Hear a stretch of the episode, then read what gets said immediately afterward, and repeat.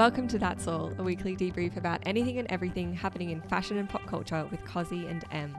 I'm Em, And I'm Cosi. and thanks for listening to episode two. Woo! We're back. We love having you here, so thank you for coming back. There are lots of fashion and celebrity headlines this week that I'd love to launch into, but we need to start with recs because we are women of structure. Absolutely. We need to start the way we mean to continue, but I've never been more grateful to have a podcast as of like the last few weeks. It's been actually insane. There's a bit on. So, what have you been lapping up at the moment that you would recommend to other people? Oh, I've been lapping up a lot, but I think I'll go with just one recommendation. Well, actually, I've got two. Sorry, my bad. I've got two. It's the 16th anniversary of Mamma Mia this year, which is unbelievable that a movie that is so important to so many people has been around for more than 15 years. But Vogue has just done a really, really cool article talking about the film, how it was made. It's like the oral history of Mamma Mia, and so many cool insights, so many funny anecdotes so great, like so much insight into the filming process and how they filmed in England and before they went to Greece and just so much fun stuff and so many funny insights, especially from Colin Firth. Like when he talks about when they first offered him Mamma Mia, he was like, Are they out of their bloody minds? And now it's like, Well, of course, like he's Harry. He works at a bank. He's a family man. a football fan. You know, a football fan. And so that was really good. I read that. That was really fun. And then I also watched an oldie but a goodie, one of my favorite movies, A Knight's Tale. Ah, yeah, with, With Heath Ledger. Gorge. Yeah, I watched it with my flatmate Tom last night, and it was so good, and it just made both of us actually really sad that Heath Ledger's not here anymore. And usually I can watch it and separate it, but last night I was particularly like, I really want him back. He's one of the ones that I do the really lame thing where I'm like, what would he have been in if he was still alive? because it's such a fun movie, and he's so good in it. And then I was like, this just makes me want to watch Ten Things I Hate About You. And then I was like, actually, this makes me want to watch so much more. But he was doing so many serious things at the time, so I feel like he really could have. There was so much left for him to explore in his career and life, and I can't believe he was only 28.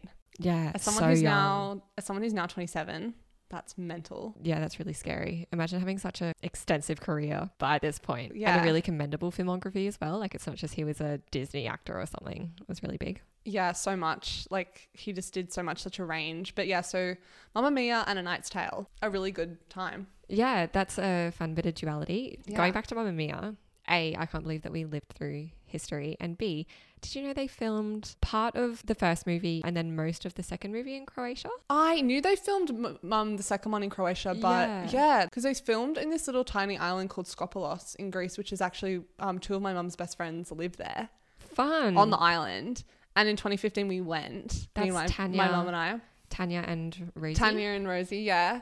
And we Tanya and Rosie our way to Greece. And it was insane. We went to the rock where they played our last summer. We went to the church. We recreated Winner Takes It All. As you would. Yeah, a lot of breath work, a lot of vocal work. I couldn't quite hit the hit the notes that that Meryl was. But it was so cool. It's such a beautiful island. You really need a car. Uh tourist tip here. If you want to go to Skopelos, get a car. But it was fantastic.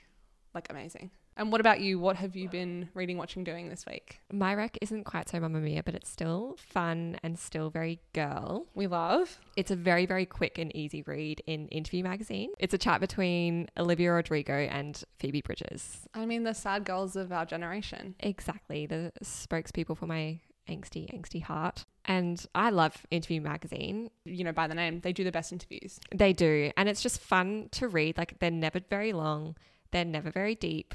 Oh, it's all surface level, but it's just fun hearing famous people talk to other famous people. It doesn't annoy me like it does in other ways. Yeah, it's different to like celebrity on celebrity podcasts. Yeah, It feels just a little bit more lax and a little bit more whatever. I agree. It's definitely it's the only time where I'm interested in hearing two famous people talk. Exactly.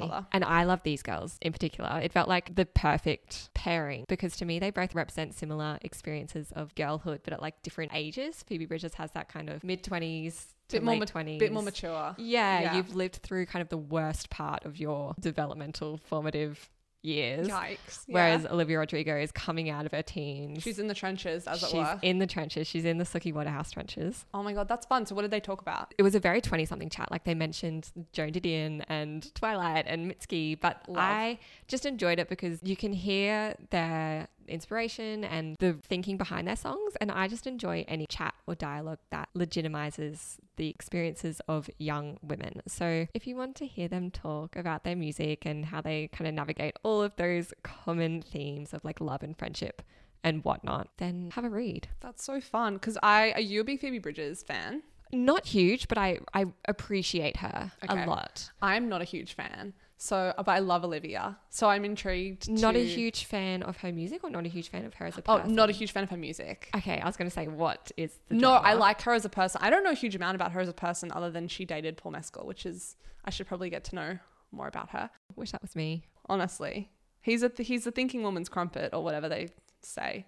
I've never heard that saying, but Oh, I believe they, you. They do say it. I think allegedly. We um, say it now. We say it now. That's our thing. Anyway, we should jump into our first topic. Do you want to take it away? This is my Super Bowl. So there's so much to unpack actually. So it's obviously been a huge week in terms of if you love Taylor Swift. I think there's a lot to discuss, but uh, Taylor has been spotted at a football game, an American football game. A Kansas City Chiefs game, I learned today, because there's rumors that she's dating this football player, Travis Kelce. And like all the rumors, I was like, whatever, I'll believe it when I see it. Like, I don't care about this. And then she shows up at this game sitting with his mum, fully cheering in the crowd with a red lip. And then there's a video of them leaving the game together, pictures of them leaving, getting into his purple convertible, which we need to unpack as well, disgusting, and leaving the game together just like normal people. But what do they look like when they're together? Like, is it an awkward... It was kind of weird. It was the, so the video. I had to watch it a few times because I couldn't tell if they were holding hands. They weren't, but it was sort of weird. His hand was kind of like right next to her, and it was kind of like you could tell he wanted to. That was sort of the vibe. It was very, very kind of high schooly. Yeah, you're going on your first little like date to a shopping center. Yeah, very shopping center. Very much like I'm a Max Brenner in Westfield vibe. and I was just like, oh, this is sort of weird to be watching this. She looked great. He looked fine. Whatever. He's a guy. I just feel like I'm so ambivalent about this. Like the rumor happened and then she just shows up at this game. It's like she hears the rumor and she wants to play with us. Yeah, it's like she wants to like give the people what they want, but with what time? Like, what? Yeah. How? But also, what's this giving us? I feel so ambivalent. I'm like, I'll always be interested in her, but I feel like my interest in her like prospective boyfriend or partner really wavers. I just find it interesting because, excuse my lack of sports knowledge, but is this like the NFL? It's like the football with the big shoulders. Yeah, I think it's NFL. I would honestly couldn't know less. I have no- idea. All that made me think of He's was a big Glee. deal. Yeah, he's a big deal. Okay. I think. But I can understand if it was maybe like the Matty Healy thing where it's like you probably have a shared audience, but football? Also, the duality of her going from Matty Healy to this giant football player in one year. It's been intriguing. But so Taylor comes into our next topic as well. This Sophie Turner and Joe Jonas stuff. There's been a lot of updates. She's so busy. There's so much going on here. So I feel like we need to give a bit of context for people who aren't aware of maybe who Sophie Turner and Joe Jonas are. If you don't, that's concerning. But come on a journey with us. So Sophie Turner is an English actress who played Sansa Stark on Game of Thrones. Joe Jonas is from the Jonas Brothers, the band. They were big on Disney and everything. Some great hits, huge. I listened to them a lot on Spotify. They got married in 2019 in Las Vegas. Then they had another wedding later that year in France. I really didn't like their wedding. I actually don't remember it. Actually, no, the wed- I'm sorry. The wedding itself was really nice. Her dress was disgusting. Oh gosh. Isn't it disgusting? It's Louis Vuitton. Say no more. Yeah. Oh my god. When when will she escape the shackles? It I makes sense. So basically, they've been together. They have two daughters, a three-year-old called Willa, and another daughter we don't know the name of, but according to court documents, they refer to her as D. So I'm assuming her name starts with D. They've announced that they're going to be divorcing, but it, the way it all happened sort of was sort of very chaotic. So we can sum up very quickly. Joe Jonas filed for a dissolution of the marriage earlier in September, claiming that the marriage between the two, the two parties are irretrievably broken. They addressed the split on Instagram the following day, saying it was a joint decision. But all of this kind of anti Sophie rhetoric hit the press. Like, and it was very kind of. I actually really liked that everyone really cottoned onto it quickly. Didn't you think that? Yeah, compared to if you tried to run with this like 20 years ago, I think came out really quickly, so predictably. Like he did Yeah. not give anyone room to breathe or process this information, which is interesting because he's touring at the moment. Like Yeah. he's in the public eye. Surely he just kind of let it ride out a little bit before No. starting a, It's a smear campaign. He was on it. He was smearing left, right, and center. He was smearing the town red. He basically, all these, you know, according to TMZ, according to people, Joe's with the girls at the moment. Sophie's kind of abandoned him to go do her thing. And I'm like, do her thing, as in, like, go and work in England on a mini series to, like, go and get the bread, make the bread, bring the bread home. That's what she's doing. She's not going off and partying. Did he just want like a wife, like someone to stay at home and I kind feel of like he did. sit down and shut up? Except he married Sophie Turner, who is The coolest person ever. the people's princess. She's the people's princess, Queen of the North, people's princess. But I don't know, it's so weird. So there was all this anti Sophie rhetoric that kind of came out. And then during a Jonas Brothers show, he's like addressed the split. He was basically like, It's been a crazy week. I just want to say, if you don't hear it from these lips, don't believe it, okay? Like, thank you for the love and support.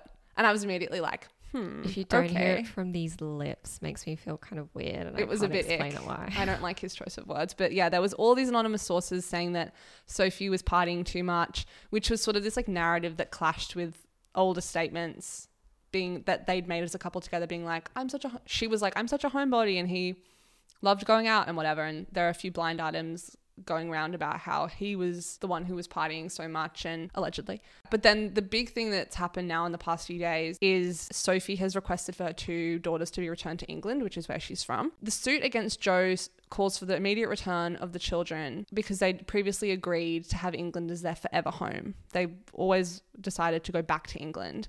And then after Joe filed for divorce, Sophie reiterated the plan to move to England.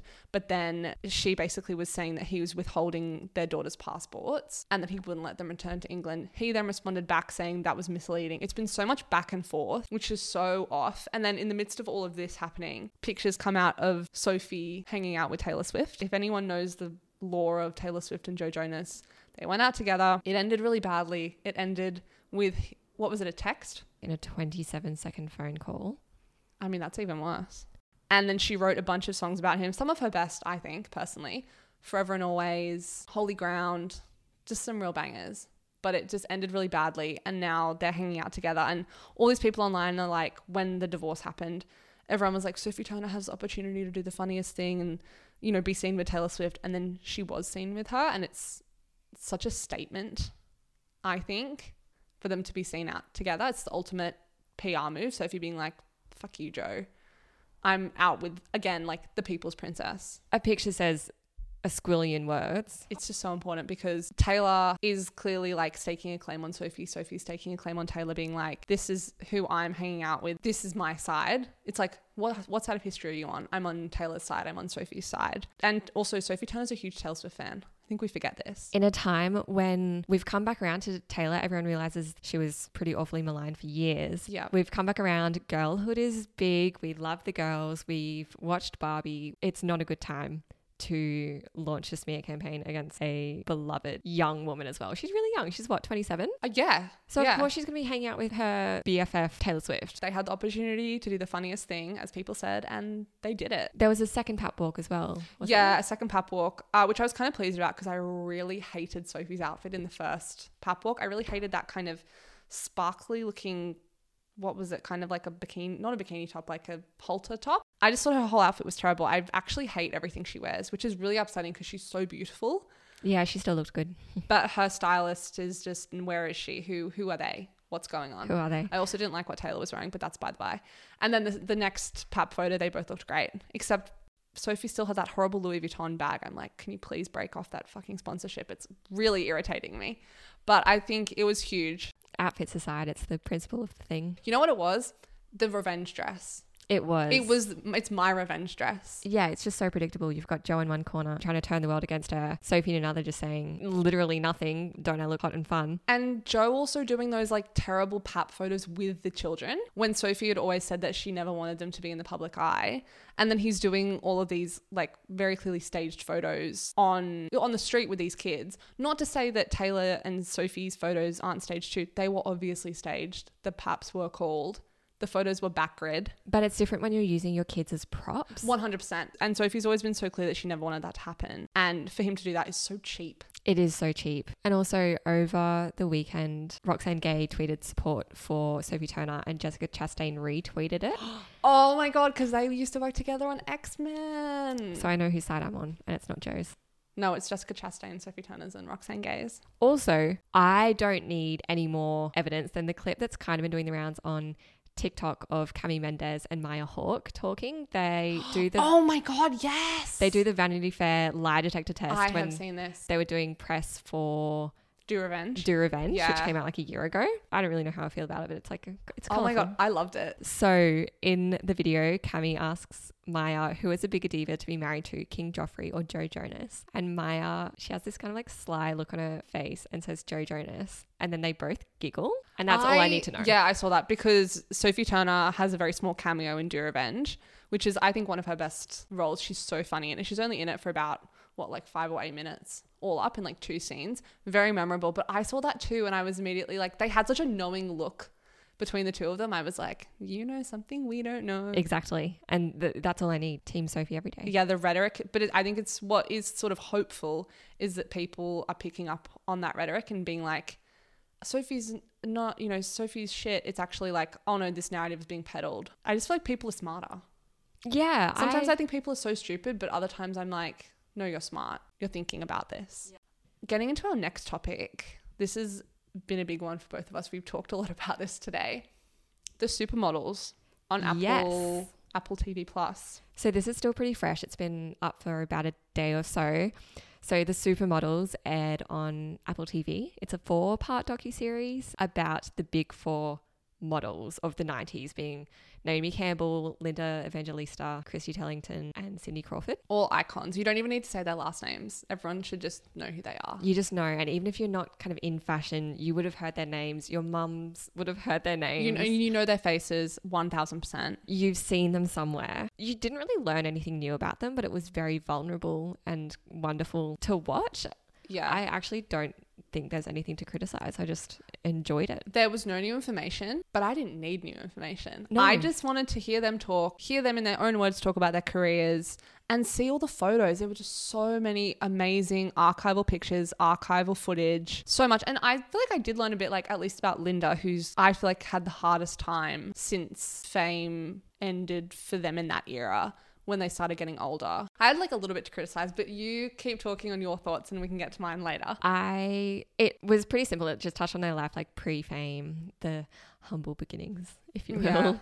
And then how they got into modeling at a, a strange time to model. It's different to modeling now, where it's kind of everyone knows a model. These Yeah. were teenage girls suddenly being sent around the world on the fashion circuit, and it was very well produced. They interviewed people like Grace Coddington, Edward Yeah. Enninful, John Marc Galliano, Jacobs. Mark Jacobs, the works. it was really well done. I liked how they started with their early careers and the kind of first kind of not great headshots and first sort of terrible photo shoots that they did where they just it was clear they weren't in they hadn't come into their own yet and then ending with their kind of legacy as women not just about their work in fashion but i thought that it was really interesting because they all have so much going on cindy has her like maternal charity work and cindy has all of her kind of commercial deals naomi has her charity work as well and linda was always just about the fashion.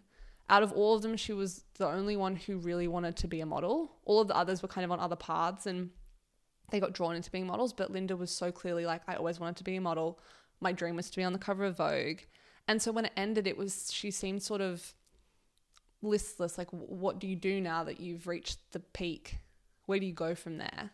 And then, of, of course, last year, there all that came out about her CoolSculpting issues, the lawsuit against that, where she'd undergone this kind of cosmetic treatment that backfired. And she was out of the spotlight for four years and she's just had this huge comeback now. But it seems sort of clear from that that she wasn't happy with the way she looked. She wasn't happy. It feels like good commentary on aging, and they did kind of mention aging as something that they struggled with, but Mm. I think it's a very unique experience to be publicly regarded as one of the world's most beautiful people when you're barely a woman. You're a you're a teenager yeah. when you're everywhere, when you're in your prime, and then you have to try and hold on to that while you age out of it.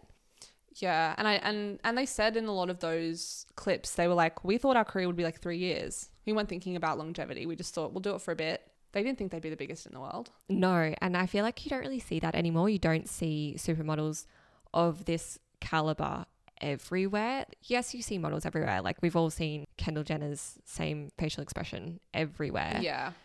It's not the but same. But it's not this. It's not an entire cohort of four women working together, earning together, and so shaping different. culture together. And they're also different. Like as they say, like Cindy was the all American girl, Christy was the classic beauty, Naomi was the bombshell, Linda was the chameleon. And I think that'll probably goes to the culture now though. Everyone wants everything to be very similar, very samey. But they had the freedom in the end where the designers wanted to work with them. It was they had the power. And I feel like it's not really like that anymore, unless you're Bella, Gigi, Kendall, or Kaia.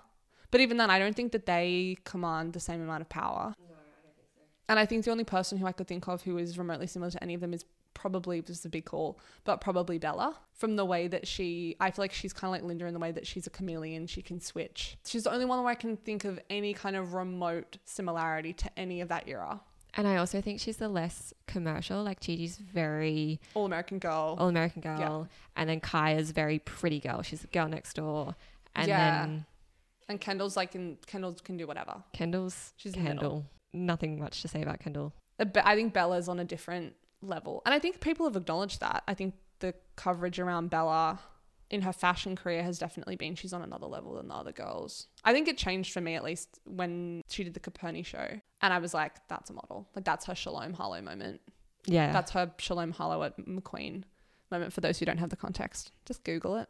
We'll you- post it. it's on YouTube. We'll post it. I thought the doco was wonderful, but also kind of harrowing because they saw the worst of the grin and bear it attitude that was very pervasive in fashion then, and oh it my God, yeah. still is now, but much more well hidden then. they did also delve into kind of not as much as I think they could have. Obviously, this is not what the documentary was about, but they did delve into the dark side of modeling Yes. a little bit. And a lot of the coverage that I read said they didn't do it enough. But I do think that that's not what the documentary was about. It's about celebrating their careers and legacy. It's not. Yeah, if you were going to rattle off all of the bad things that happen in, for lack of a more eloquent term, the beautiful people industry, Yeah. you would be here all day. You can't fit that into a neat four episode package. And if you know you do want to read about that, there's a great piece in Variety that came out earlier this year. There's a documentary called Scouting for Girls, which is all about the kind of darker side of the fashion industry. They do they did mention Jean-Luc Brunel, which chilled me. I was like, I heard his name and I was like, how do I know him? And then I realized he was the guy who knew Jeffrey Epstein, and he also killed himself in prison because he was uh, the boss of, of a French modeling agency who supplied girls to Jeffrey Epstein. And Christy stayed at his apartment when she went to Paris. Thankfully, nothing happened because he was barely there, she said. But And she also touched on the fact that thinking back, she's terrified and grateful that she made it out of there unscathed. Oh, which is insane. They talked also about John Casablancas, whose name sent a chill down my spine. So he was the head of Elite Models, who was it was Elite and it was Ford in the city in New York. And John is actually the father of Julian Casablancas of the Strokes. My king. Oh, he was my king now. He's a bit ick, but he's a bit sleazy, a bit of a sleazy customer. He had an affair with Stephanie Seymour when she was 16 yeah. and he was 41. He was called the body snatcher because he would always poach models from other agencies. That's foul. I know, isn't that disgusting? And everyone says that sort of he was the one who led, led to the emergence of the supermodel with the money and everything. I mean, it's gross. There's this whole article that I read about the look of the year, the elite model look, which was an award where you could win $150,000, a modeling contract with Elite.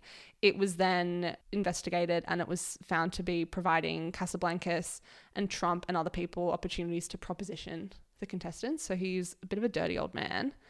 And he then married his third wife when he was 50 and she was 17. What a gross dude. I know. So as soon as I heard those names, I was like hopping on my computer immediately to Google. So it's, it's so gross that you're kind of in this world of glamour, but you're circulating such gross people. And if you're hearing this little beeping in the background, I'm sorry. There's a we think it's a fire alarm going off next to my building.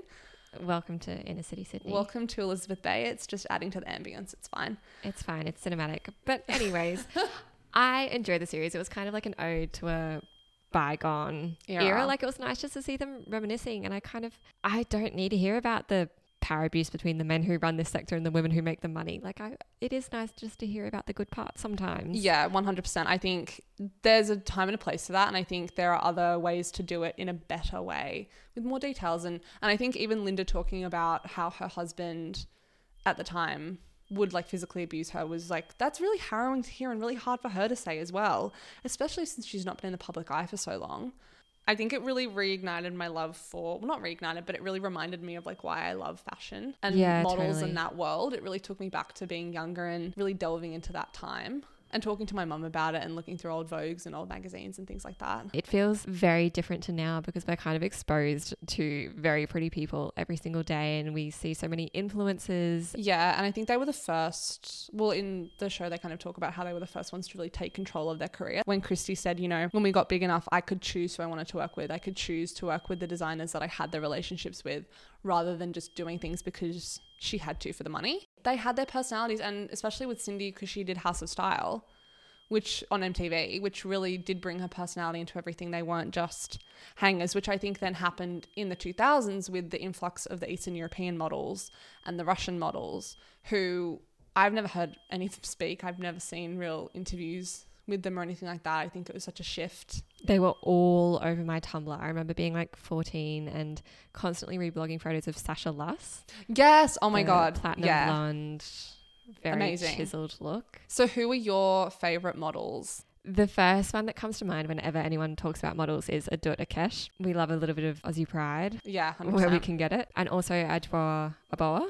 I, I love her. She's beautiful. And her voice too. I'm like, thank you. Thank you for sounding like that. Who are you obsessed with? I have so many. I just feel like all I used to do when I was younger was A, read Grazia and cut pictures out of models and their clothes. But also love I'd go on um like Vogue Runway and I would just screenshot my old iPod Touch, which is like irretrievably broken now. I reckon more than half of what was on there is just runway photos. But I was obsessed with Natasha Poly, who had these like amazing cheekbones. I remember one year she walked for Lanvin and she had this amazing kind of bun on her head and her cheekbones were just insane.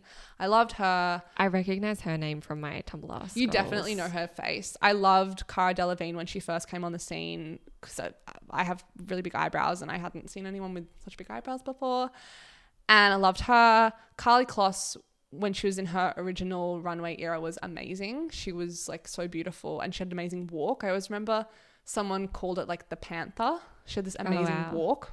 I because she's just got very long limbs. Hey, She's so long. Yeah. she's kind of textbook model. She's got the height. She's got the thinness. Yeah, and the bone structure. and just a beautiful face to boot. insane. So I loved her. I loved Freja. I don't really know how to say her name. Freja Beha Erichsen.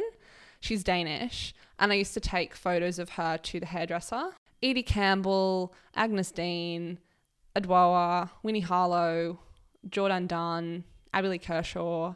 I was obsessed with this one model, Anna Selezneva, who she did this one show for Chanel that I remember so clearly. And I took that photo to get my head on as well. Going back to the supermodels and Mm. going back to the series, they touched a little bit on Naomi, Naomi Campbell. Yes, of course. obviously she was maligned for decades for being outspoken and some controversies were warranted and that she was physically violent oh yeah, she threw a phone at her not lawful. assistant. Yes. but she faced inequality in ways that the other girls didn't, obviously because she's a black woman Yeah, huge amount of racism. Huge. and also because she was an advocate for herself, they kind of expected her to just go with whatever they No. wanted. because like in the series, like Edward Enninful says, you know, this was at a time when they'd have one black girl in every show per season, like one black girl season. Black girls only wear, you know, um, Bright bright colours and- We only you have black girls on the runway in summer. Da da da da. And it's like, well, she changed that for so many people. She did. And so many of the names that we just mentioned, it would be so different for them had Naomi not blazed that trail. There is no good way to segue this because I'm I want to critique her. Do it. This is also an important conversation. Critique away. I love to bring celebrities down. in the past week or so, Naomi Campbell has released a collection with Pretty Little Thing, and I'm confused. Pretty Little Thing is part of Boohoo Group, which I'd say is the definition of fast fashion. They're like the worst of the worst. They have multiple brands under their umbrella. Pretty Little Thing being one of them, where they upload hundreds of products a day. Like their sole motive is to get people consuming and buying items of clothing for pennies. Literally so grim. I read that like some of their tops retail for like a pound fifty, which is like what three bucks here. Exactly. And the only way you can sell clothing for that amount of money is via exploitation. I mean, the worst. the worst. So bad. The worst. And Pretty Little Thing has a terrible reputation and especially in like well intentioned fashion circles. And it's interesting to me that Naomi has gone with them while other celebrities well below her caliber are working with perhaps more reputable brands or those kind of more untouchable designer houses. And I just don't understand why she's gone with Pretty Little Thing, which is trash. It's such a pivot. It's very interesting that Naomi's chosen to do this and follow in the footsteps of people like Kourtney Kardashian and other people who you're kind of like, not that it makes more sense for like Kourtney or whatever to do that, but you'd think that Naomi would have more foresight and thought, Yeah. particularly in the fashion world, to do that. Exactly. And she has received a bit of backlash. And she said in an interview with W Magazine, the backlash is race related. And she said that Caucasian models are praised for the same actions. Obviously, the Supermodel series made it very clear that race has definitely, absolutely, unequivocally impacted Naomi's life and oh, career. Oh, absolutely. But I, I don't know if she can use it as a shield at the exact same time that she's wielding the sword because fast fashion disproportionately disadvantages women of color who make up 80% of the textile and garment industry across the world. And Pretty Little Thing, their items are designed to be worn once and never again, thrown out, sent to landfill where they will not break down because they're petrochemicals, it's polyester, they're not designing things to last. And the people who are hand making these clothes are earning as little as 29 pence per hour. Oh God. I just also like when she says like Caucasian women have been praised, I'm like, I don't think anyone's being praised for aligning themselves No, with because Pretty Little Thing and fast fashion. Kourtney Kardashian was appointed as sustainability advisor or whatever for Boohoo. And then Maisie Williams was the sustainability person for H&M and she got totally slammed. Yeah, they got rinsed for it because everyone's just wondering why you would align yourself with something that we know is bad now. We know that H&M and Boohoo aren't doing good things and they are kind of the cultural drivers of this idea that fashion is disposable and we can just consume till our heart's content, which is never the only reason that the fashion industry today, what it looks like today with so many different retailers and fast fashion outlets, the only reason it's profitable is because women of color are underpaid Yeah. overworked and poorly treated globally. Like it's not and it's not even just a global south issue because there was an investigation into Pretty Little Things factory in Leicester, which is only a couple hours drive from Manchester, which is where their head office is located. So it's happening literally at their back door. And at the end of the day, Naomi Campbell probably doesn't wear a Pretty Little Thing. No, of course she bloody doesn't. No. It's just money. It's money. It's, It's money. She's taking the check and we're the fools. Like it's it's not about quality. It's not about she wears it. It's about money. And that's it's left such a bad taste in my mouth. Yeah, you can't kind of use race as your defense against you as a single person when you're disadvantaging millions of other women of color in the same swift action. Like that does, just doesn't make sense to me. But still, an amazing career. Amazing And career. that's the tea. But anyway, we need to move on because we've been talking for ever. a we- while. Some really, really exciting news for everyone in Hollywood. The writer's strike might be potentially over. The Writers Guild of America have emailed strike captains saying that they've reached a tentative agreement with the Alliance of Motion Picture and Television Producers, essentially the studios. This could spell the end. It's really, really exciting. So This is super new as well. I it's literally just happened. details. Okay. It's literally just happened. So I saw it on Evan Ross Katz's Instagram, which is where I get most of my news. naturally. So I'll read a little snippet from the statement that was sent to all of the union members.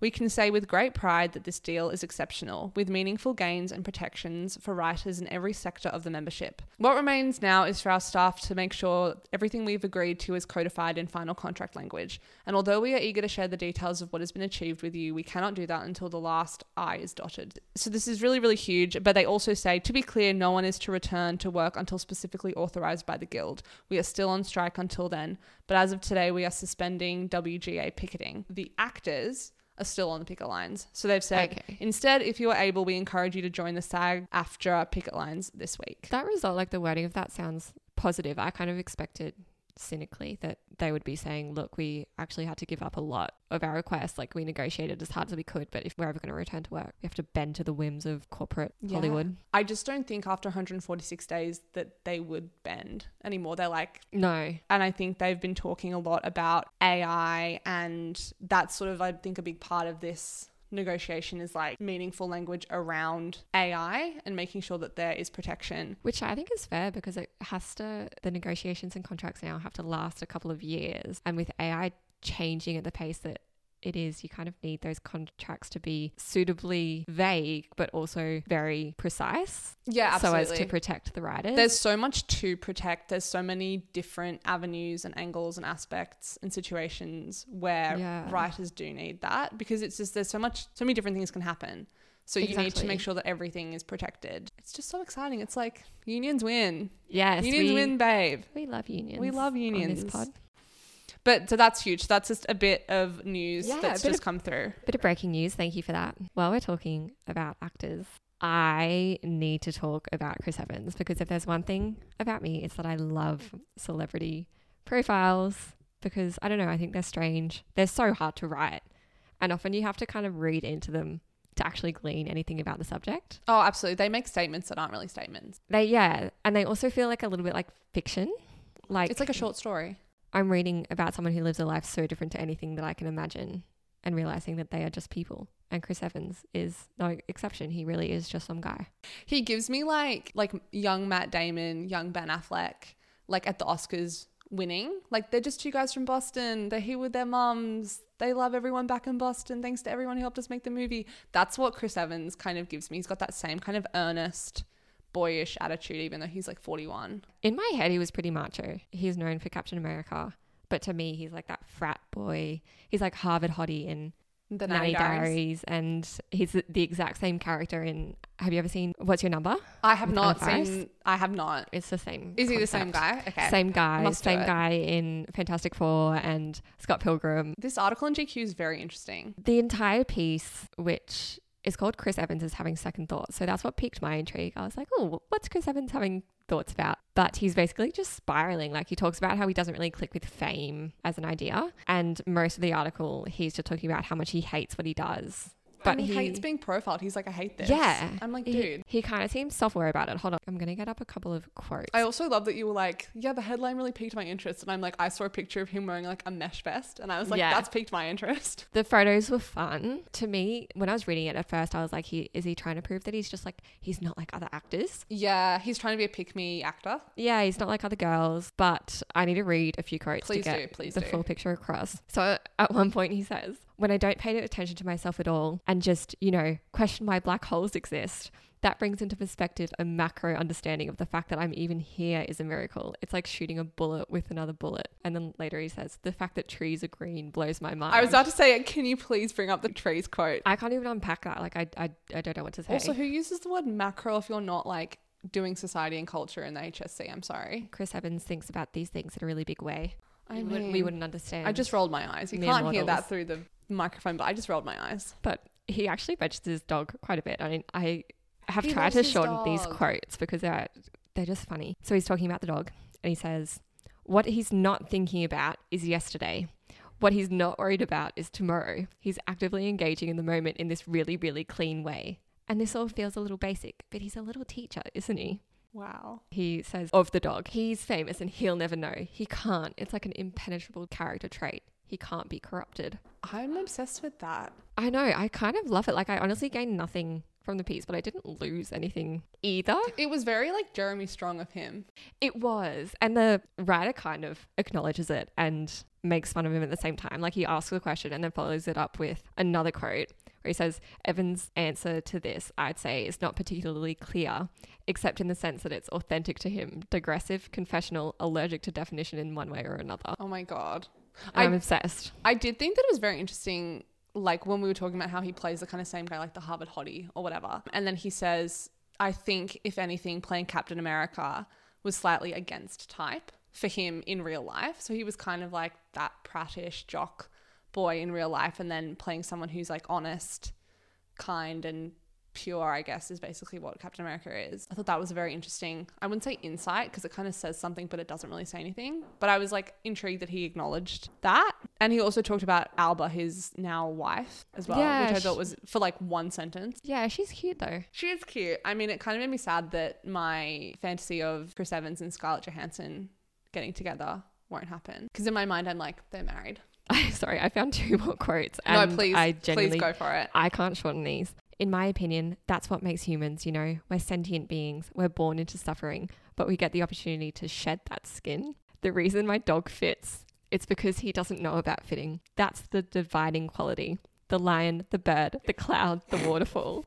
The reason these things all work in harmony is because none of them are aware of needing to work. It's our self awareness that separates us, but also what causes our suffering. We think it's what elevates us. I'd say that's what actually makes us inferior. Is he having a mental breakdown? Is he so. literally having a nervy bee in the middle of a GQ article? The man woke up and said, Okay, Socrates today. The entire piece finishes with the quote Can you simultaneously exist in a body that is aware of itself without the shackles that come with that ego and slowly recognize that and put that part of your self awareness down to just try and be the dog sitting in the field looking at the tree? Basically, he conveyed nothing in the I'm sorry. shouldn't laugh. He's probably just having a real moment. I reckon he's reading it now, being like, "What the fuck was I saying?" I actually think it's so special. like, it's so nice. I think he's he just loves his dog, Yeah. which we knew.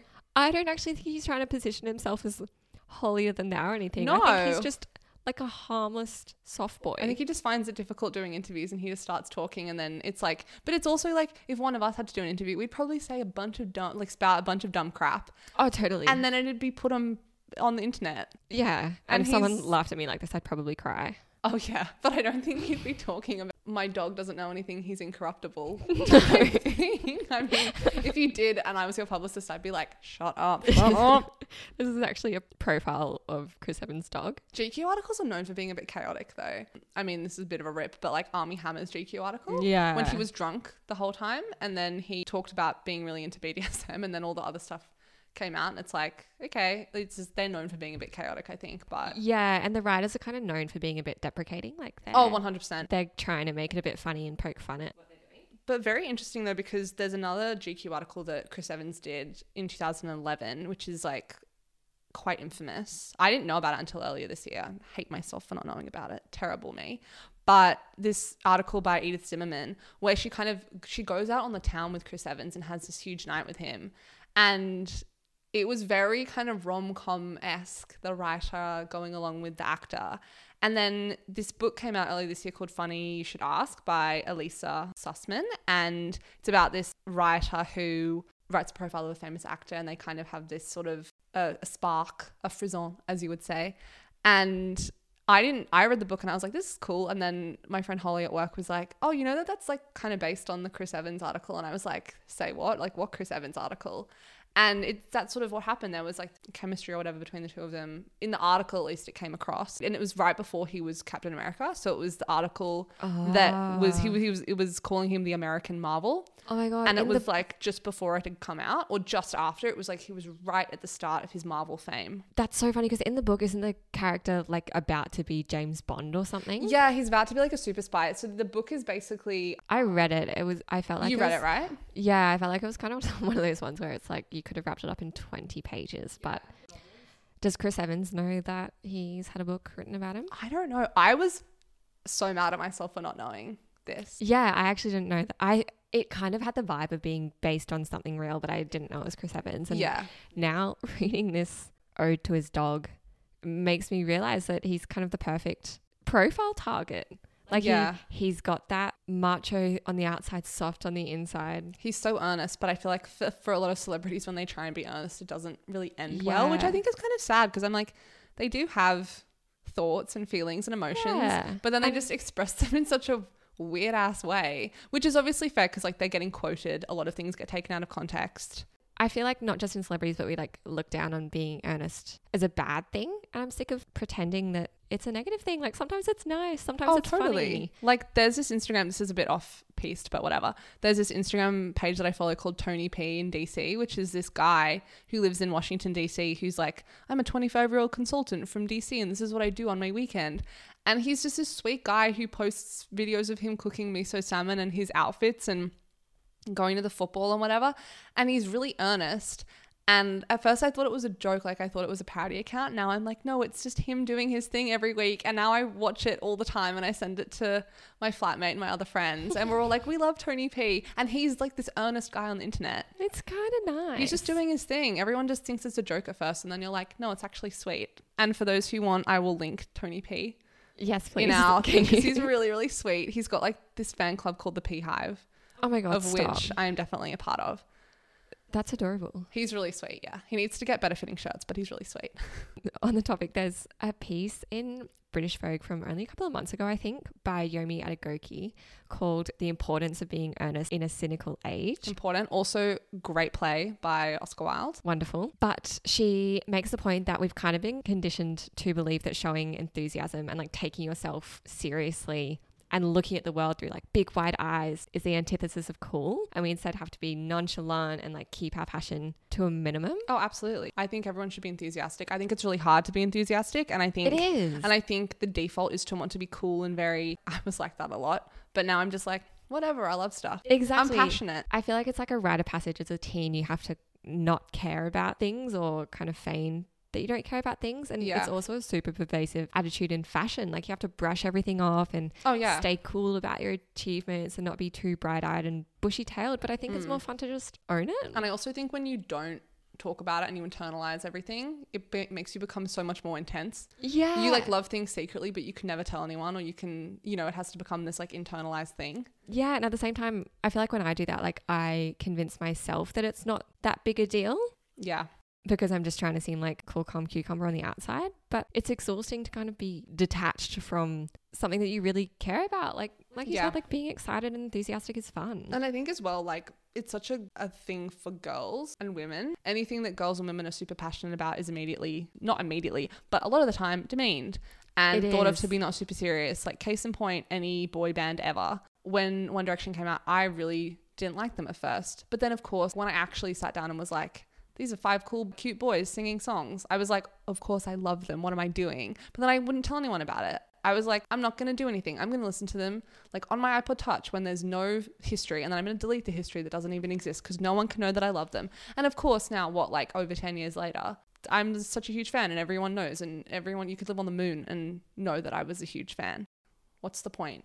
It's so much more fun to just kind of lean into it. It's just fun being a fan of things. It It's is. just fun being passionate and like loving things. I'm sorry, we, we wouldn't be sitting around a table once a week to talk about the world if we didn't love all of this stuff. It's kind of a top down thing where we see celebrities do it, like Anne Hathaway and, like you said before, like Jeremy Strong. They have had their earnestness held against them. So we see that and we go, well, we can't do that. Oh my god, poor Anne Hathaway. Yeah, when she's when she Yeah. wins her Oscar and she's like, "Isn't it? Isn't this a dream or something?" Or like Yeah. when Sally Field won and she was like, "You really like me," and everyone's like, "Shut up, Sally."